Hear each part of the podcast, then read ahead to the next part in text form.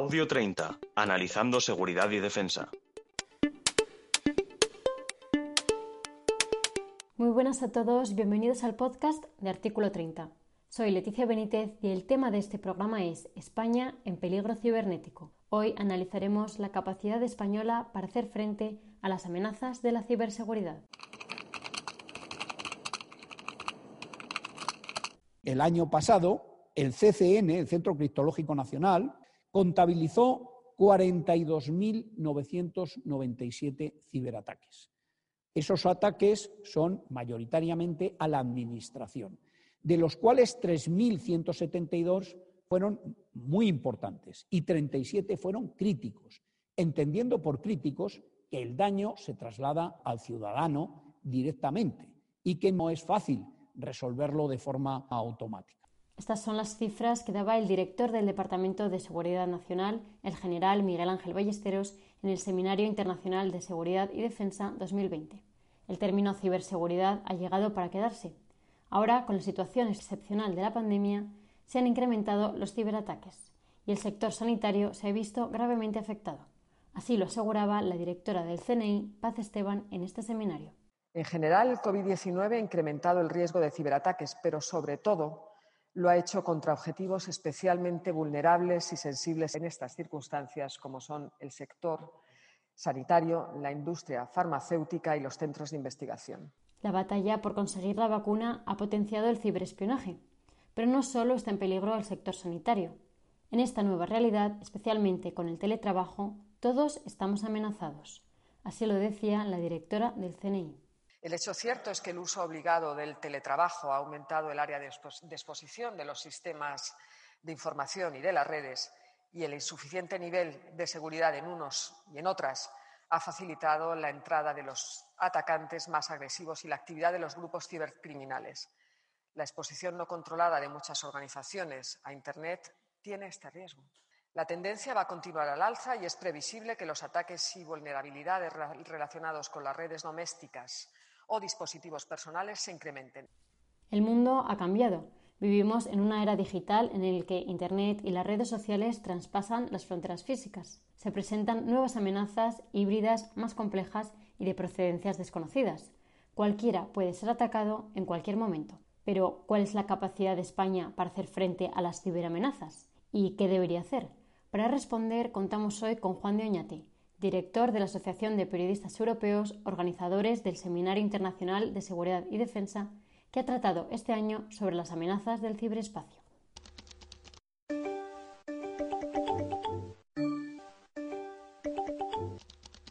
Los ataques cibernéticos van dirigidos a dos tipos de sectores. Por un lado, el ámbito político-militar y por otro, el sector empresarial y civil. Los objetivos son varios. Desestabilizar el país, ganar ventaja estratégica, el ciberespionaje y el robo de datos e información.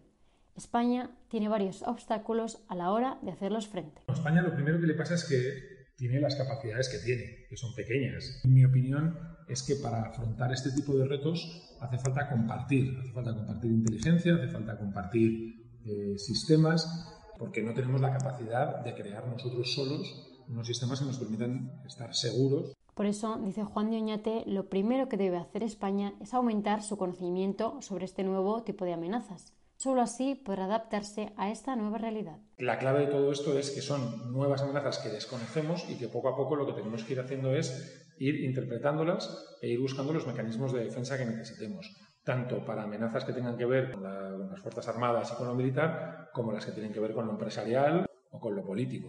Las ciberamenazas son difíciles de detectar y de contraatacar. Se desconoce su origen, la identidad del agresor y son difíciles de legislar. No se limita a un país en concreto. Es una amenaza que afecta a toda la comunidad internacional.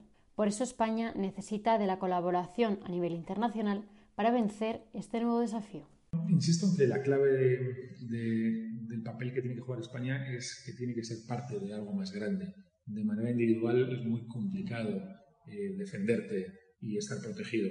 Tenemos la ventaja y la suerte, la gran suerte de ser parte de la, de la Unión Europea. Yo lo que creo es que España lo que tiene que hacer es reforzar su poder dentro de la Unión Europea. Juan de Oñate no cree que España vaya retrasada en ciberseguridad respecto a sus socios europeos. Sus capacidades son proporcionales a su tamaño y a su Estado. pero señala que España debe mejorar todavía la relación entre sus instituciones nacionales. Nos cuesta es que nuestras propias instituciones compartan entre ellas. Y nos puede ocurrir pues, eh, con la inteligencia o nos puede ocurrir con otras cosas. ¿no? Entonces, es cierto que nos falta a lo mejor una organización un poquito que tenga un equilibrio evidente y, y que sea más fácilmente identificable. España debe reforzar su papel dentro de la Unión Europea, adquirir un mayor liderazgo en temas de ciberseguridad. Debe aportar un valor añadido y hacerse indispensable. Hacerse imprescindible para el resto de sus posibles colaboradores, o sea, especializarse, tener algún tipo de, de input, de, de, ventaja que no tengan los demás para hacernos necesarios, para que no sea una colaboración en la que solo unos conceden, unos dan y otros recibamos. La ciberdefensa es mayoritariamente compartida tanto a nivel Unión Europea como OTAN. Sin embargo, las disidencias entre Estados Unidos y sus socios europeos por la relación con China y el 5G separan más que unen. Y parece que hay que posicionarse entre Washington o Pekín. Yo creo que esto es una, un equilibrio de poderes es, es, y, hay una, y hay una pelea comercial entre los dos países. Y entonces yo creo que Europa se mantiene, y España dentro de Europa se mantiene un poco al margen de ese conflicto, porque porque entender, vamos a ver, es, es, muy fácil resumir a China, la ciudad que tienen de invasiva de alguna manera, pero China es mucho más y es mucho más complicado.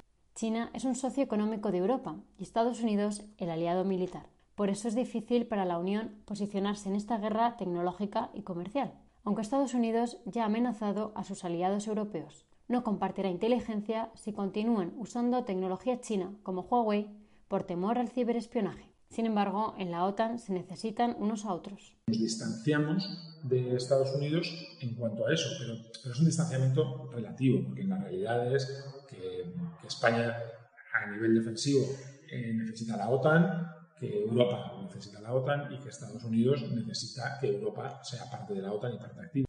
Estará por ver qué medidas adoptan los gobiernos europeos respecto a estas advertencias americanas y si se llegará a un acuerdo mientras la ciberseguridad es tarea de todos. Las administraciones públicas y las empresas españolas deben mejorar sus sistemas para que sean inquebrantables. Pero la mejor defensa es a nivel usuario. Falta todavía en España adquirir una mayor concienciación. El primer paso, proteger cada uno sus aparatos electrónicos. Le agradecemos su contribución a Juan Deñate, director de la Asociación de Periodistas Europeos. Nos vemos en el siguiente podcast de Artículo 30 sobre las aguas mediterráneas españolas y los intereses de Marruecos y Argelia. Gracias por escucharnos y recuerden que nos pueden contactar a través de nuestras redes sociales. Hasta la próxima. Audio 30. Analizando seguridad y defensa.